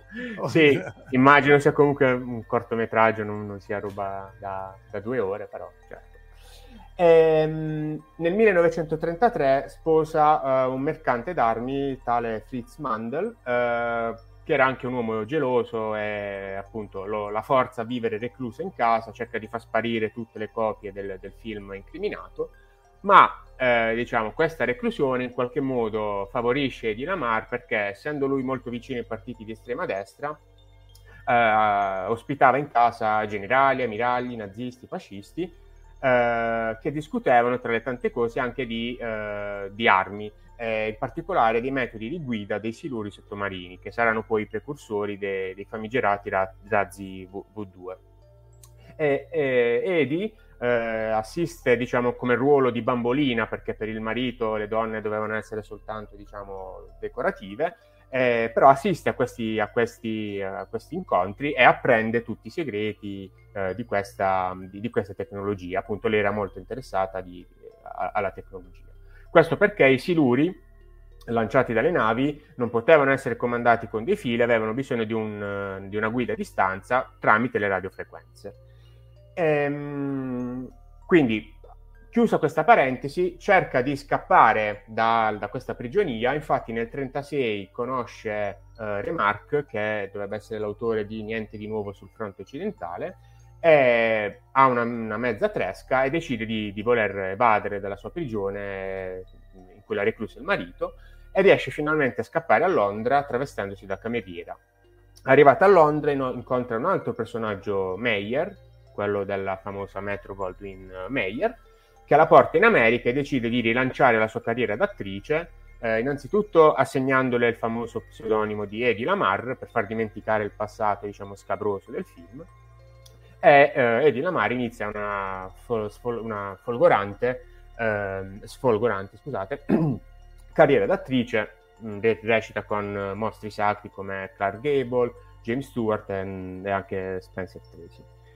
Uh, arriva la seconda guerra mondiale e il contributo che lei dà allo sforzo bellico uh, diciamo, viene in qualche modo spinto da, dallo shock a seguito di uh, un affondamento di una nave con 400 rifugiati, tra cui 90 bambini, provenienti dall'Inghilterra si ricorda le discussioni che, eh, diciamo, dei compari dell'ex marito e cerca di lavorare su un sistema per comandare a distanza i siluri, questa volta anti-sottomarino. Il problema è che doveva eh, evitare le interferenze, perché eh, muovendosi nell'acqua c'erano sia delle interferenze naturali, ma anche delle interferenze magari causate come disturbo dai nemici decide che il metodo più, più, più sensato è quello di cambiare la frequenza di continuo. Però c'è il problema di dover coordinare tutti i trasmettitori, perché questi siluri erano comandati dalle navi, dagli aerei e anche da terra. Per fare questo, dopo anni, riesce a sviluppare Uh, il famoso frequency hopping spread spectrum, cioè che è quello uh, di, di Next Generation, no? Ah, rot- rot- rotate frequencies, anche Voyager, no? Eh, questo non lo so, però è, so che viene utilizzato oggi ancora nella telefonia, nelle reti wireless, quindi mh, è un algoritmo o se vogliamo un protocollo molto molto importante. Sviluppato l'algoritmo, però, ha bisogno di qualcuno che gli realizzi un, un marchingegno, uno strumento in grado di poter usare questa, questa, questa tecnologia. E anche qui c'è un po' di, di, diciamo, di gossip perché il modo con cui arriva a conoscere la persona in grado di aiutarla è abbastanza raccom- raccambolesco. Infatti un, conosce un certo pianista francese, quindi anche la sua passione per il piano ritorna, un certo George Antheil, che è un, un personaggio abbastanza eclettico, non era solo pianista, ma era anche, diciamo, si dilettava in particolare negli scritti di criminologia ghiandolare, quindi in qualche modo aveva a che fare con le ghiandole. E e, ed infatti lo incontra proprio perché in Austria era considerata una delle donne più belle, ma in America purtroppo i suoi seni non erano abbastanza, diciamo, grandi per gli standard americani e quindi ricorse ad Antel per cercare di fare una sorta di chirurgia estetica, appunto perché essendo lui in qualche modo esperto di ghiandole, ecco, voleva cercare di sfruttare le sue capacità per eh, eh, diciamo, eguagliare gli standard eh, americani. Quindi si incontrano per questo motivo, però poi si rendono conto che hanno delle, diciamo, anche altre, altre, altre competenze, infatti eh, si interessa al pianismo automatico sincronizzato, ricordiamo che Taylor era un pianista, che è diciamo, l'analogo del sistema schede perforate del telaio di, Jacca- di Jacquard, che era utilizzato appunto per, per, filare la lana e che poi fu usato anche parallelamente da Babbage per le schede forate e i primi, i primi calcolatori. Quindi grazie a questo, questo studio sul piano automatizzato che permetteva di suonare più melodie contemporaneamente in un piano, riuscirono a implementare finalmente nel 1942 questo frequency hopping spread spectrum utilizzando 88 diverse frequenze. 88 non era un numero casuale, era proprio il numero dei tasti del pianoforte. Ah. C'è da dire che nella seconda guerra mondiale gli americani con le, con le torpedine hanno fatto un disastro senza fine. Eh? Le famose famigerate torpedine MK14 eh, non, cioè colpivano ma non ne scoppiavano, ma per anni. Eh, cioè i sottomarini gli tiravano le torpedine, dicevano non hai colpito niente, dice no, sei te che hai mancato. E tra l'altro è interessante perché eh, no, uno vede Guerre Stellari e dice vabbè ma questi sono degli idioti gli imperiali perché sparano, colpiscono, fanno quello non funziona, quello non funziona, però se andate a vedere eh, le torpedini appunto delle, degli americani nei primi due o tre anni della, della, guerra era un disastro completo, non l'avevano mai provate, cioè delle cose che tu dici ma siete completamente idioti o cosa? Eh, vale tutto in quei casi penso. Sì, vabbè, però insomma non... Vabbè. Eh... Sì, comunque pare che questo metodo poi alla fine non fu utilizzato, fu come dire brevettato da, dalla Marina americana, ma non fu poi effettivamente... Era troppo all'avanguardia perché esatto. poi alla esatto. fine lo frequency hopping appunto è... si fa. È raffinato, esatto. In Star Trek, vabbè, è fictitious ovviamente, eh, perché i Borg bisogna cambiare le frequenze, rotare gli scudi e fare cose a caso, però l'idea è quella che comunque devi cambiare per evitare sia di es- cioè per essere sia resistente appunto alle interferenze, evitare di farti intercettare, tutto sommato c'è sta. Sì, ecco, dice, dice Emilio, scusa, era il tornatore magnetico che era stato provato solo nelle Bermude, per cui non funzionava dove il campo magnetico era differente. Sì, ma c'erano almeno tre errori, Emilio, non è mica solo questo, eh, ce, ne, ce n'erano varie. Ha fondato un camion che era, Francesco, 1941, mi pare, all'Arme Hollywood, che è un altro di film di Spielberg, considerato minore, ma John Belushi e Dan Aykroyd. Eh, andatevela a vedere perché sono i pezzi con John Belushi, eh, John Belushi che fa eh, Bill Kelso meritano tutto il film. Eh, Operazione sottoveste, ah no, giusto, giusto, giusto, giusto, giusto. Un altro grande film, Operazione sottoveste col sottomarino rosa. Però vedetevi comunque 1941. Vai, vai, vai, vai, vai Alessandro. No, concludiamo la storia di Lamarck. Nel 1997 riceve il premio Pioniere della frontiera elettronica per i grandi innovatori della tecnologia informatica e pare che abbia esclamato era ora. Eh beh, questo è vero. Eh? Cioè, Possiamo passare al prossimo. Esatto. Ecco altro. Siamo arrivati a Kurt Gödel, un altro bel personaggino. Ehm, allora, Kurt Gödel, nato agli inizi del Novecento, ha un'infanzia abbastanza felice fin quando a sei anni ha una febbre reumatica e già da otto anni inizia a leggere tutti i libri medici possibili sulla malattia e inizia a convincersi che sia dovuto all'indebolimento del cuore e in pratica diventa ipoc- ipocondriaco. Eh, è bravissimo a scuola, matematica, grammatica, pare che non abbia mai commesso un singolo errore.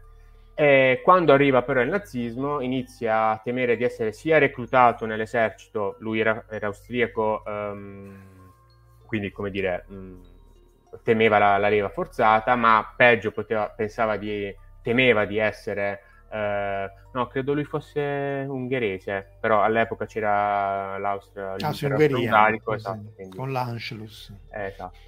Eh, o, o, peggio di essere scambiato per ebreo, infatti accade davvero, una volta a Vienna fu, fu picchiato. Quindi decide di scappare in America, tra l'altro al contrario di altri come Einstein, lui fa il giro lungo, quindi si fa tutta la transiberiana, attraversa l'oceano e poi in treno fino, fino negli Stati Uniti eh, dove cerca di rinnegare le sue origini per, come dire, eh, slegarsi dal passato e da, dalle atrocità de, de, dei nazisti.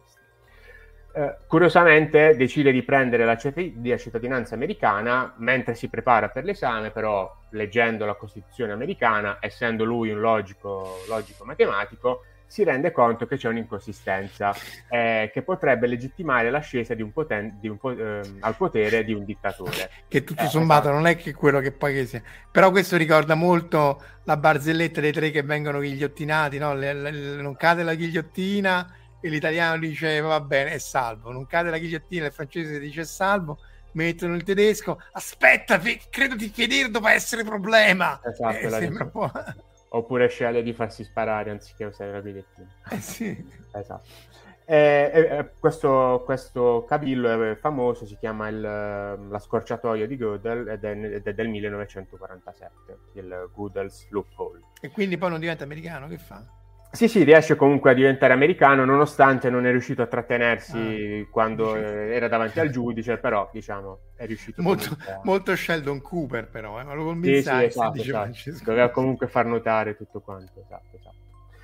Quindi, ottenuta la, la cittadinanza americana, trasfer- viene assunto a Princeton, non so se c'è la prossima slide, sì, esatto, dove anche Einstein è assunto. E la particolarità di questi contratti è che loro sono pagati semplicemente per pensare, quindi non hanno obblighi di insegnamento, di pubblicare paper, devono soltanto pensare, pensare.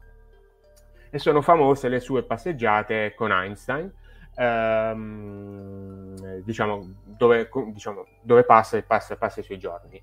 Tuttavia, però, le sue condizioni, diciamo, mentali iniziano a peggiorare perché inizia a dubitare di tutti i medici, arriva addirittura a fare il contrario di quello che gli viene prescritto e diventa praticamente paranoico. Uh, lasciava le finestre aperte perché aveva paura che ci fossero degli attacchi col gas da parte di cospiratori, oppure si vestiva con abiti pesanti anche d'estate per non ammalarsi, o addirittura eh, parlava al telefono anziché incontrarsi di persona anche con gente che abitava nella, nella, nella casa accanto. E, ehm, la, la, sua paranoia arriva al punto che pensa di, essere, di dover essere costantemente avvelenato e si fa pre- preparare il cibo soltanto da sua moglie. eh, Adele. Coso, quello di Beautiful Mind, eh, Nash. Eh, sì, mh, mm, lì mi sa che inizia a vedere, eh, non so se è una... Sì, sì. Una... Era schizofrenico da quello che ho capito io, non solo il film, insomma, leggendo. Sì, che leggeva, diciamo, i messaggi occulti mm-hmm. nei, nei, giornali, citato anche poi nei Simpson. No. Ehm, eh, sua moglie faceva anche da assaggiatrice, però Adele si ammala veramente, finisce in ospedale. Lui eh, fa... vedi che era avvelenato il cibo? eh, probabilmente sì. Eh, quindi lui ah. si fa nutrire solo da lei e praticamente si lascia morire di fame. Ah, questa non la sapevo, poraccio. Sì, sì, sì. Ma vediamo, diciamo, i contributi di, di, di, di, Gödel Uh, iniziamo dalle discussioni che ha avuto con, con, Einstein. Allora, brevemente, ma forse su questo sei più ferrato tu, uh, Einstein si era mh, cimentato prima con la relatività speciale, dove praticamente ha fatto capire che è la velocità della luce assoluta, e quindi una conseguenza di questo è che non ha più senso parlare di simultaneità temporale, cioè due persone che sono abbastanza lontane, tipo una qui e una sulla galassia di Andromeda, non ha senso parlare di lontane anni, anni migliaia, di, mh, migliaia di anni luce, eh, non ha senso parlare di uno stesso istante. Sì, eh, non solo eh, quello, anche il fatto che se ti muovi eventi contemporanei a seconda del sistema di riferimento non lo sono e un evento sembra aver luogo prima dell'altro. Esatto, cioè non c'è appunto quello che qui presente assoluto, per sì. loro è passato o viceversa. E nella relatività speciale però non c'è l'effetto dei corpi, cioè si guarda soltanto l'effetto del moto. Nella relatività generale sappiamo che Einstein include anche l'effetto dei corpi che appunto deformano lo spazio-tempo, ma viceversa anche lo spazio-tempo deforma la traiettoria dei corpi e quindi cerca in qualche modo di estendere eh, questo concetto.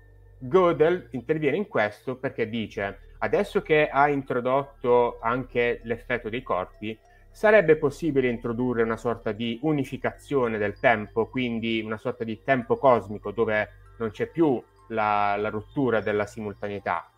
In pratica sta cercando di trovare una teoria che crei una sorta di tempo intrecciato eh, dove i singoli tempi relativi dei grandi corpi celesti eh, come dire, sono soltanto un caso particolare, quindi possono essere presi come punto di riferimento. Quindi una sorta di tempo universale, eh, come se fossero tanti, diciamo, fusi orari.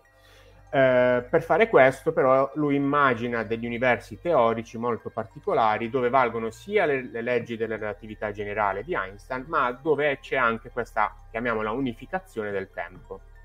Sono degli universi particolari, sono degli universi rotanti. Come... Molto rotanti, sì, sì. Questo l'aveva, l'aveva citato Luca Signorelli in qualche live che avevamo fatto tempo fa, la, chiamandola la polpetta avvelenata di Gödel per... Eh, per Einstein, perché appunto riesce anche a viaggiare nel tempo. Esatto, perché hanno la particolarità di essere in qualche modo circolari, cioè che se si va avanti avanti nel tempo, in qualche modo a un certo punto si ritorna nel passato, un po' come nell'episodio di Futurama quando il professor Farnsworth inventa la macchina del tempo, che però va soltanto in avanti. Eh, nel, nell'episodio arrivano fino alla fine dell'universo e ricominciano poi da, dal Big Bang per tornare al punto di partenza. E, diciamo, la differenza è che God, Gödel era, era, un matematico, quindi inventa questi, questi, universi, mentre Einstein era un fisico, quindi ragionava più sul piano del plausibile. Infatti, questa qui resta soltanto un, una teoria.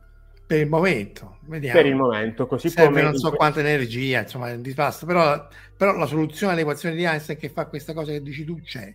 È una delle tante soluzioni Beh, sì, all'equazione sì. di Einstein, esatto.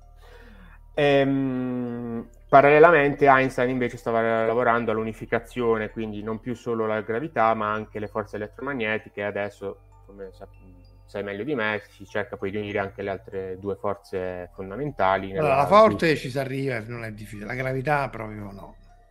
Esatto. La gravità con le altre... Si è unito elettrodebole e magneti- elettromagnetica e poi... La, la forte più o meno sta lì, non è che ti stupisci più di tanto, insomma c'è tanto da fare, ma con la gravità, sempre per parafrasare Verdone, cioè non Verdone, il film di Verdone, ancora stanno a piangere dalle botte che hanno preso.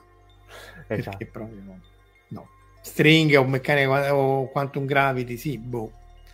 Eh, sui buchi neri ci stanno lavorando tanto.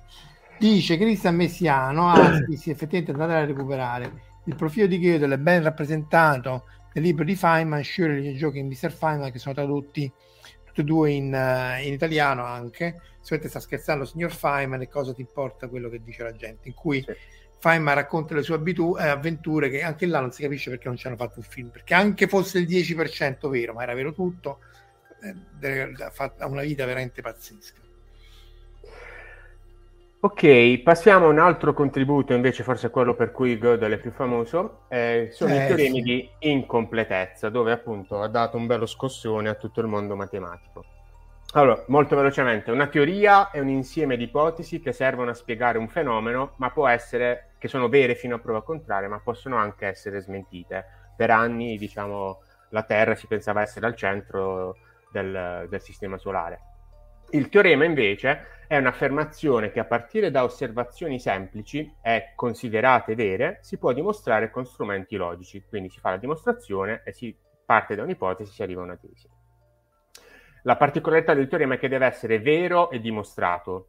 Quindi in genere si parte, diciamo, in qualche modo smontando la tesi in, in blocchi sempre più piccoli fin quando non si arriva a una verità come dire, indimostrabile, quelli che vengono chiamati assiomi, che appunto sono molto molto evidenti, come per esempio per un punto eh, passano infinite rette, oppure per un punto passa soltanto una retta parallela ad un'altra retta e così via.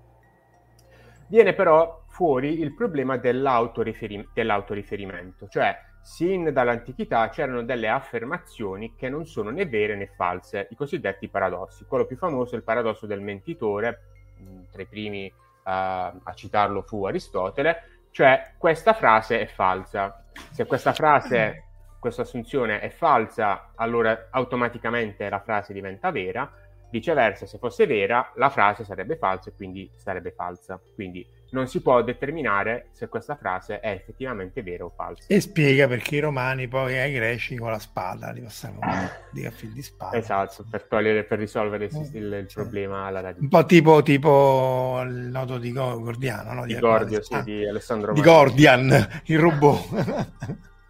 esatto. Sì, che tagliò e disse via. Sì. Eh, vabbè, oh, eh, fatto, il prossimo. Pragmatismo, sì.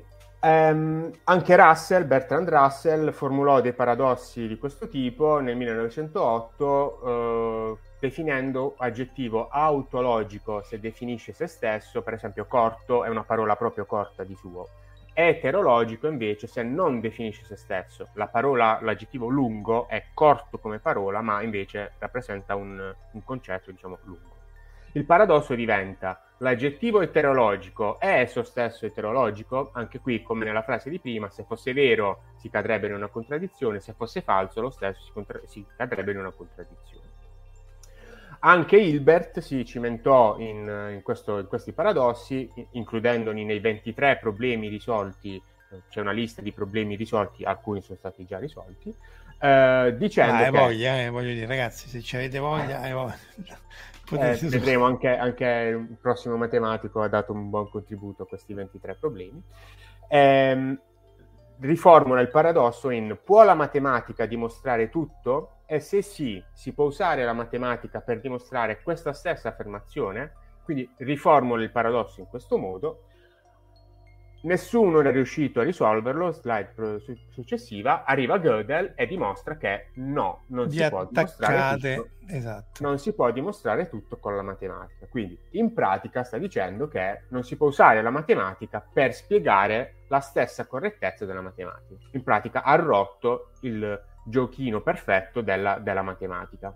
Che vuoi di più, dai? Ora, questo non vuol dire che tutta la matematica adesso è fuffa, perché sta soltanto dicendo che ci sono degli assiomi, in qualche modo, che non possono essere dimostrati, ma l'evidenza dei fatti, diciamo, li, li rende di fatto veri e quindi tutta poi la catena logica che viene fuori, che ne sussegue, resta comunque in piedi. E quindi appunto ci sono delle teorie che stanno in piedi ma non puoi smontarle fino alla fine, quindi ci sono delle proposizioni vere ma indimostrabili. Quindi si può dire che la matematica è autoreferenziale, cioè eh, non può dimostrare essa stessa di avere delle contraddizioni, cioè la consistenza cioè di non, della... avere di non avere delle contraddizioni. Quindi la consistenza della matematica non si può dimostrare con la matematica stessa. È come se dovessimo metterci all'esterno della matematica per poterla dimostrare, una sorta di concetto abbastanza teologico, diciamo così. Quindi Gödel dimostra che no, ci sono delle proposizioni che non si possono dimostrare. Eh, ci Andiamo, sono delle... Prima di andare alla prossima volevo citare il libro ah, di sì. quest'altro libro che cita Christian eh, Gregory Chaitin alla ricerca di Omega spiega e dimostra, immagino eh, si riferisca a Gödel con grande rigore e senza troppe conoscenze matematiche. Ok, vediamo delle interessanti conseguenze e implicazioni con l'intelligenza artificiale nella prossima slide.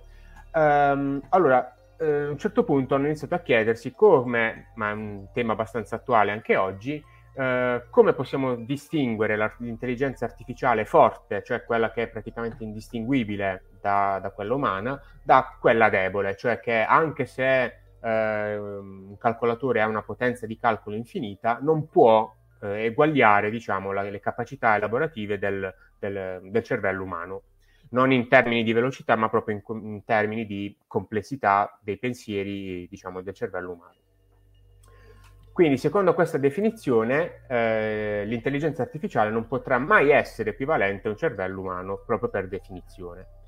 E infatti, grazie al lavoro di, di Gödel, le dimostrazioni dei teoremi, dei teoremi di incompletezza, Penrose, eh, che era un noto fisico, e Lucas, che era un filosofo, nel 1961 sostengono questa proposizione, cioè se ci fosse un'ipotetica gara infinita tra un computer e un cervello umano a chi sviluppa più teoremi, inevitabilmente questi, questi due concorrenti si troveranno a dover dimostrare un teorema del tipo di quelli diciamo, studiati da Gödel, cioè quelli che non possono essere dimostrati fino all'osso, cioè che si basano su assiomi.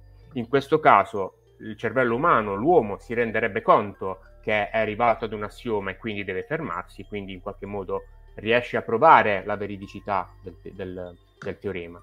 Mentre il computer, potendo soltanto ragionare, come dire, per eh, passaggi iterativi, quindi smonto, smonto, smonto, smonto, arriverà a un certo punto, quando arriva l'assioma, e o continuerà a farlo all'infinito perché entrerà in una sorta di loop, oppure dirà no, questo assioma non si può dimostrare perché, diciamo, per come è progettato il computer, riesce soltanto a smontarlo fin quando non arriva qualcosa di vero. Ma questi assiomi abbiamo visto che possono essere sia veri sia falsi, quindi si quindi, esatto. quindi secondo Però oramai questa, i computer di mo non è che fanno così. Eh? Secondo questa concezione, eh, diciamo, l'intelligenza artificiale non potrà mai raggiungere, diciamo, le, le, le, capacità di un cervello. Ma non è che deve raggiungere capacità del cervello, devi solo raggiungere capacità di ucciderci tutti. eh, poi qui c'è il, come si chiama, il, eh. il basilisco di, di Rocco. Eh sì, cui... sì, il basilisco, eh. quella dobbiamo fare la puntata sul basilisco. Eh, in cui è meglio chiunque dire... Ci ascolta, sì, esatto. ci ascolta. Noi, noi, siamo noi oramai siamo già contaminati. Se siamo a favore il basilisco del... di... Di Rocco. Di Rocco, sì, sì, Rocco. sì. sì. Eh, noi ci dissociamo da Penrose e Lucas, quindi lode alle macchine. J. Lucas, no George. Eh? Oh, eh, John, credo sia John. Sì. Eh, prima di passare al prossimo matematico, c'è forse qualcuno la conosce, la famosa prova ontologica dell'esistenza di Dio, fatta proprio da, da Gödel. Che cos'è questa prova ontologica? È un problema, eh, diciamo, posto da Anselmo di Canterbury addirittura nel 1077, dove lui liquidava l'esistenza di Dio dicendo Dio è un essere perfetto, perfettissimo, e quindi siccome tra tutte le perfezioni c'è anche l'esistenza, allora deve esistere per forza. Abbastanza semplice, ma vabbè, era, era della Chiesa, quindi... E successivamente arriva Immanuel Kant e quindi dice, eh, smonta la tesi di, di Anselmo e dice l'esistenza, che sia perfetta oppure no, non è una proprietà del, diciamo, di Dio e quindi non può essere considerata come parte della definizione addirittura non solo di Dio ma di un qualsiasi essere. Si cimenta anche Gödel, soltanto che cambia la definizione di, di Dio eh, perché si era, accor- si era, accorto di un errore di tipo in un'ulteriore riformulazione successiva di Leibniz ai precedenti problemi, alle precedenti formulazioni, e quindi abbandona quella definizione di Dio come essere perfettissimo e lo definisce come l'essere che ha tutte le proprietà positive. Quindi, sfruttando le analogie del concetto positivo e negativo della matematica, riesce a dimostrare la prova ontologica. Se non sbaglio, sono 13 righe di simboli logici abbastanza compatti, ma molto difficili da, da, diciamo, da dimostrare. Ciliegine sulla torta, nel 2010 un altro matematico logico, Friedman, dimostra che se si suppone l'esistenza di Dio come è stata definita da Gödel, quindi essere che ha tutte le proprietà positive, la matematica diventa consistente. Quindi è stato trovato in qualche modo l'oggetto esterno alla matematica che riesce a dare consistenza alla matematica. Addirittura poi va oltre, dice che non basta neanche, non, non, non è necessaria la, la, diciamo, l'esistenza di Dio, basta l'esistenza addirittura degli angeli, li definisce in un altro modo, però insomma eh, alleggerisce l'ipotesi. Quindi, diciamo, in qualche modo potremmo dire che l'esistenza di Dio giustificherebbe la consistenza della matematica. Eh, ultima, eh, vediamo un po' di film che sono riuscito a ah, cercare certo. a trovare su Gödel. C'è questo film Haiku che in italiano è mh, mm, come... Eh, mi sa che si è cancellato il titolo. Eh, eh, non ricordo. Comunque, eh, non riesco a ricordare. Comunque, parla, eh, diciamo, un film abbastanza particolare perché c'è questo Einstein che fa da cupido tra questa coppia di, eh, tra Meg Ryan e Tim Robbins e nel, nel film ci sono, diciamo, Einstein gioca con, eh, diciamo, va in giro con questi tre allegri compagni, tra cui c'è Podolsky e, e Gödel stesso. Einstein è, è interpretato Walter Matthau. Walter Matthau. Eh, anche Gene Sachs è abbastanza famoso, quello che interpreta Podolsky, e lui Jacobin non so se sia famoso per e ho cercato e pare che allora sì, non l'ho ancora visto in Oppenheimer eh, c'è una scena in cui Gödel eh, Oppenheimer incontra Einstein mentre sta passeggiando con Gödel ma da quello che ho sentito lo riduce praticamente a un, quasi a un cretino perché l'unica battuta di, di Gödel dice guardate gli alberi, che struttura complessa che hanno, e finisce lì. Quindi, oh, esatto, sembra fa la parte un po' del, della persona particolare. E mh, ho visto, ricordato che era stato citato anche nella chat di Telegram, pare venga citato Gödel anche in, nel film Asteroid City, che però mm. non ho visto. Non ho visto. Di, di, di cosa? Di... come si chiama? Wes Anderson? Sì, penso proprio di sì. Eh, Anche Fabrizio dice: Ciao Fabrizio, è abbastanza stupida quella scena, quindi un po' troppo sì, passato. Sì, anche perché a quanto ho capito, se non conosci chi è Godel, sembra anche eh. veramente. Ma anche fermi dicono che non l'abbia fatto. Bisognerebbe anche capire se c'è una versione senza i tagli, eh, perché già era lunga così. Che... Ah, sì, può essere anche, può essere. Vabbè, piccolo intermezzo, c'è un esame di logica, eh, lo studente alla fine chiede al professore sono stato bocciato o promosso? E il professore dice sì. Quelli sono i Vorlon di Babylon 5. per, per, capire questa battuta bisogna ricordarsi le tavole di verità del, della logica. Eh, se abbiamo ancora un po' di tempo, non so, dimmi tu, ne abbiamo ancora due. Eh, beh, tutto mi sa che non riusciamo a farlo. Facciamone un altro perché poi è peccato bruciarselo. Più tanto, troppo oltre un'ora e mezza non andrei. Andiamo un po' Va bene, allora vediamo er- l'ultimo. Erdos, facciamo Erdos Bacon. Esatto. Ma no, tanto è abbastanza, abbastanza mm. veloci, dai. Allora, eh, Erdos è anche lui eh, uh, ungherese. L'altro matto scatenato. Non è morto giovane, esatto. questo stava proprio fuori come un No, no, anzi, forse bisog- bisognava fermarlo in qualche modo. Eh, perché praticamente era pazzo. Cioè era Forse ha super... vissuto a lungo perché Dio non lo voleva in paradiso. Eh, esatto, dice, avrebbe no, dato fastidio. Qua, ma... Gli avrebbe chiesto di fare un paper anche con lui, perché appunto dedicava fino a 19 ore al giorno allo studio della matematica ed era derivato addirittura a consumare la benzedrina per restare sveglio, per poter produrre quanta più matematica potesse. Infatti lui diciamo, ha cercato di collaborare con quante più persone possibili, non aveva addirittura una casa, girava con uh, una valigia e una borsa di plastica, uh, bussava alle porte dei, diciamo, di matematici dicendo la mia mente è aperta, quindi facciamo qualcosa, lavoriamo insieme, produciamo qualche lavoro. Infatti alla fine ha lavorato in 25 paesi diversi, ha collaborato con 500 colleghi diversi, pubblicando quasi 1500 saggi accademici. Eh, ha vissuto in povertà, come abbiamo detto, diceva che per i socialisti la proprietà privata è un furto, per me invece è soltanto una seccatura. Infatti, tutti quei pochi questa, soldi che aveva. Questa pure Sheldon alla grande che dà i soldi a Penny, dice io non so che fare. Eh, esatto, tutto, tutto, un sacco di soldi. E infatti quel, quello che aveva poi lo dava o a mendicanti o per, eh, diciamo, foraggiare studenti in erba e, e, ha anche poi messo in palio, credo, 15.000 dollari, qualcosa del genere, per chi risolveva uno dei 23 eh, problemi famosi che abbiamo citato prima di, di Hilbert vabbè, chiamava i, amava i bambini, li chiamava Epsilon e pare sia attribuita a lui la famosa frase che dice che è un matematico e una macchina che trasforma caffè in teoremi. Ma manco solo il matematico, eh? anche i fisici. Eh, però forse i fisici, fisici un po' meno teoremi. Non in teoremi, no, no, però io c'avevo un laureando bravissimo che appunto quando scrivesse la tesi si era fatto non so quante caffè di dottorato, quante caffettiere di roba di, era esperto proprio del caffè, di quanto durava eh, la suefazione da caffeina, eccetera. Mm. Era grandissimo. Eh, io invece non lo bevo proprio. Quindi. eh, curiosità su Erdos, proprio per diciamo, la, sua proficua, di la pro- sua proficua collaborazione con quanta più gente possibile, è stato creato questo numero di Erdos che misura quanto, dista- quanto la, tua diz- la tua produzione matematica è distante dalla sua sconfinata produzione. Quindi questo numero vale 1 se sei un matematico che ha pubblicato un articolo insieme ad Erdos, ha valore 2 se sei, se sei un matematico che ha pubblicato un articolo con un altro matematico che a sua volta ha pubblicato un articolo con Erdos. Quindi più sono i gradi diciamo, di separazione, più aumenta questo numero. Quindi se non hai mai collaborato con Erdos hai un numero infinito. Analogamente è stato creato il numero di Bacon in onore di Kevin Bacon, dove appunto eh, il criterio in questo caso è aver recitato una parte insieme a Kevin Bacon in un film.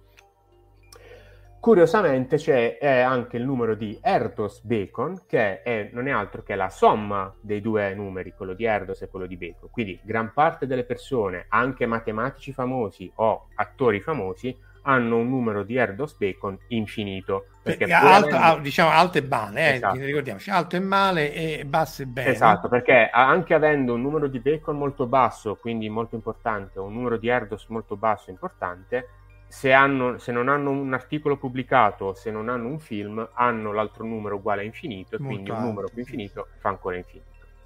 Tuttavia, però, se andiamo ci sono slide, le, le, eccezioni. Ci sono, esatto, alcuni importanti, diciamo, personaggi famosi. E il più vicino eh, a tutti e due è Brian Greene, il famoso fisico, che ha tre pubblicazioni con Erdos, tre gradi di separazione con Erdos e due con Bacon.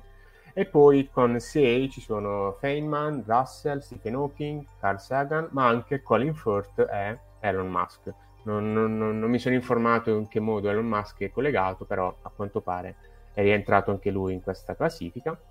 E poi ci sono Beh, anche... 5, 5, se c'è 6 gradi di separazione, 5... Ah no, però deve aver scritto l'articolo, non è che lo devi conoscere. Sì, sì, esatto, quindi... vuol dire che ha, scr- ha pubblicato sì, qualche articolo, immagino, con SpaceX o con Tesla, mm. con qualcuno che aveva collaborato anche con, con Erdos. E i film non, non, so in che modo sia collegato a qualche film. Ha recitato in qualche film Musk? Sì, penso che abbia... compare... Sicuramente esatto. sta in, in Macete. Macete Kills Again, ah. alla fine di, del secondo di, di ah, Macete. Ah, e anche in Big, Big, Bang Theory. Big Bang Theory compare, quindi insomma non mi stupisce quello.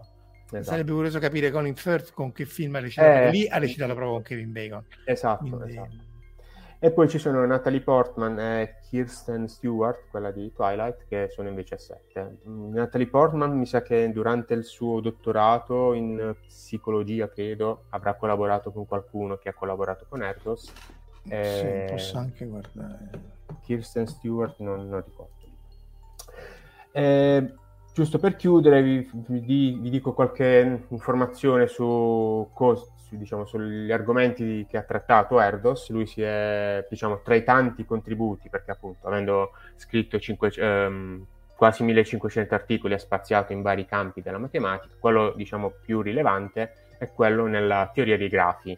Eh, un grafo appunto è, eh, immaginate la, la, rete dei vostri amici su Facebook, dove i nodi di questo grafo sono le, le, le persone e gli archi che collegano questi nodi sono il rapporto di amicizia, per esempio.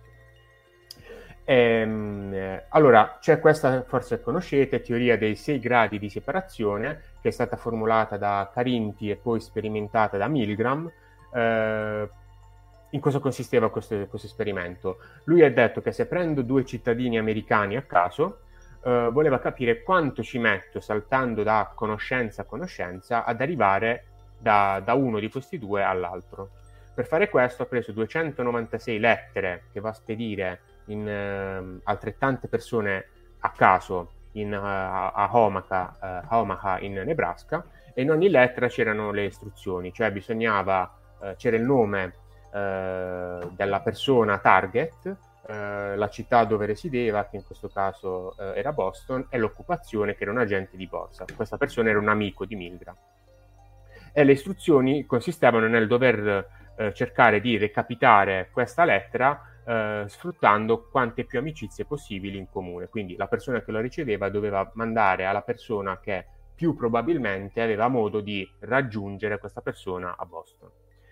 Sorprendentemente di queste 296 lettere ne arrivano ben 64 a questo amico di, di, di, di, di Milgram e calcolando quanti salti sono stati fatti eh, si vede che il numero medio di passaggi è 5,9, quindi arrotondato a 6. Quindi praticamente si può dire che eh, tutti quanti noi siamo collegati a chiunque altro nel mondo eh, da 6 persone, eh, diciamo, da, da, dire, da, da un, intermedio, un intermezzo di 6 persone.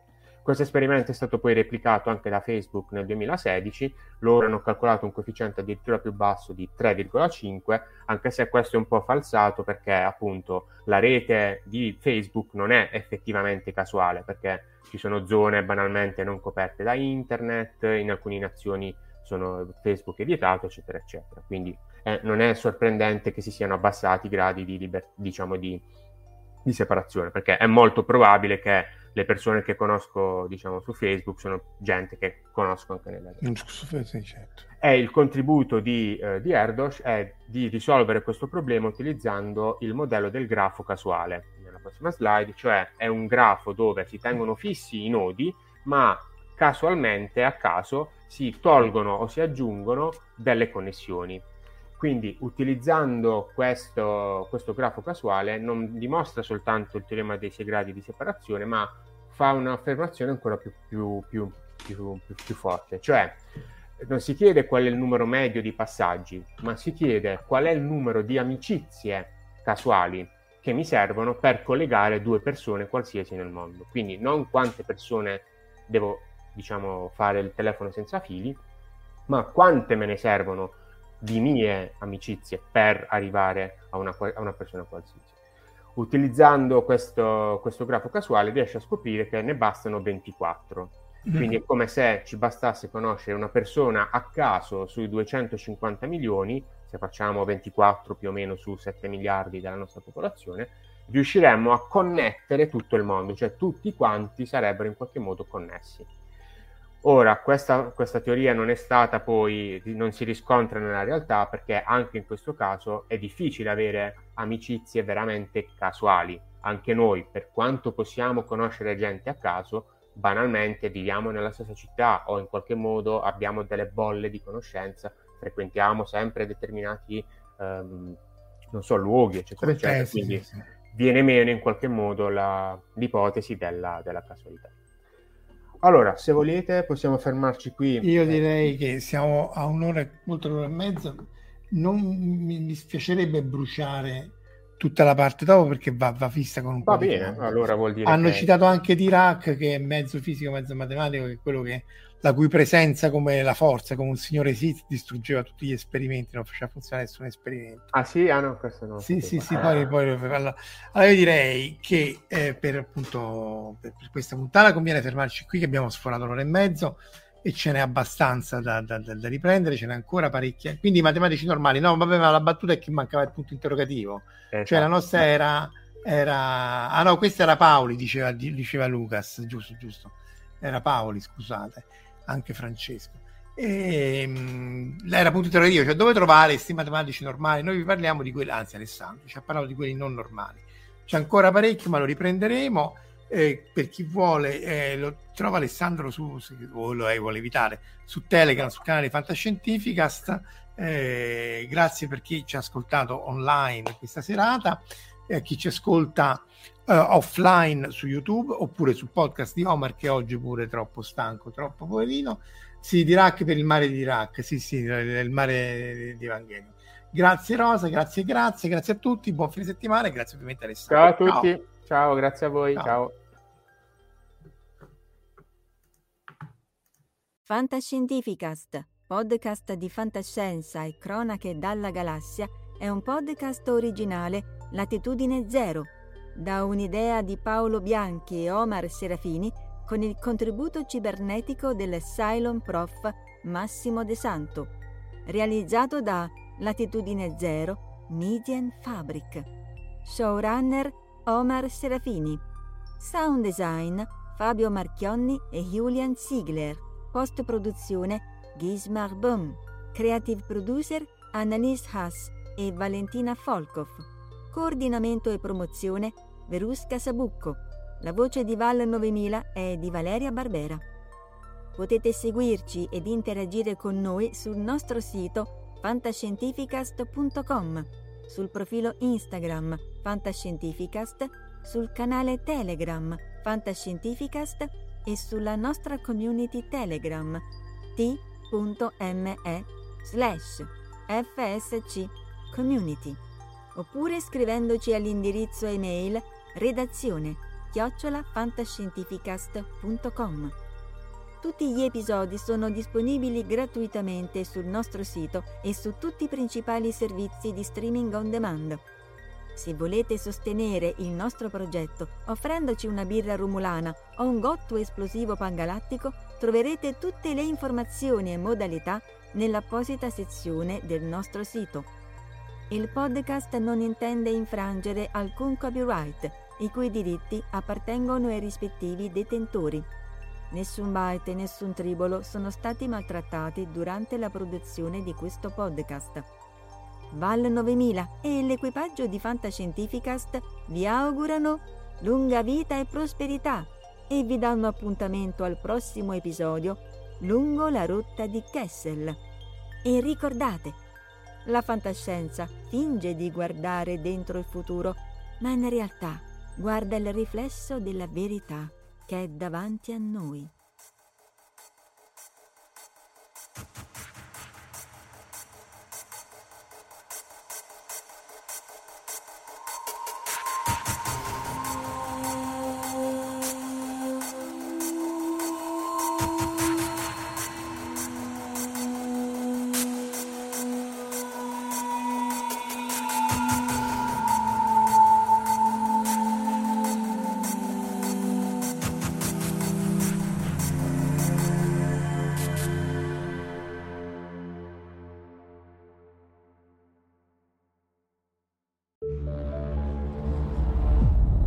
Fantascientificast, podcast di fantascienza e cronache dalla galassia. When you need mealtime inspiration, it's worth shopping Kroger, where you'll find over 30,000 mouthwatering choices that excite your inner foodie. And no matter what tasty choice you make, you'll enjoy our everyday low prices, plus extra ways to save, like digital coupons worth over $600 each week. You can also save up to $1 off per gallon at the pump with fuel points. More savings and more inspiring flavors make shopping Kroger worth it every time. Kroger, fresh for everyone. Fuel restrictions apply. Save big on brunch for mom, all in the Kroger app. Get half gallons of delicious Kroger milk for 129 each, then get flavorful Tyson natural boneless chicken breasts for 249 a pound, all with your card and a digital coupon. Shop these deals at your local Kroger, less than 5 miles away, or tap the screen now to download the Kroger app to save big today. Kroger, fresh for everyone. Prices and product availability subject to change. Restrictions apply. See site for details.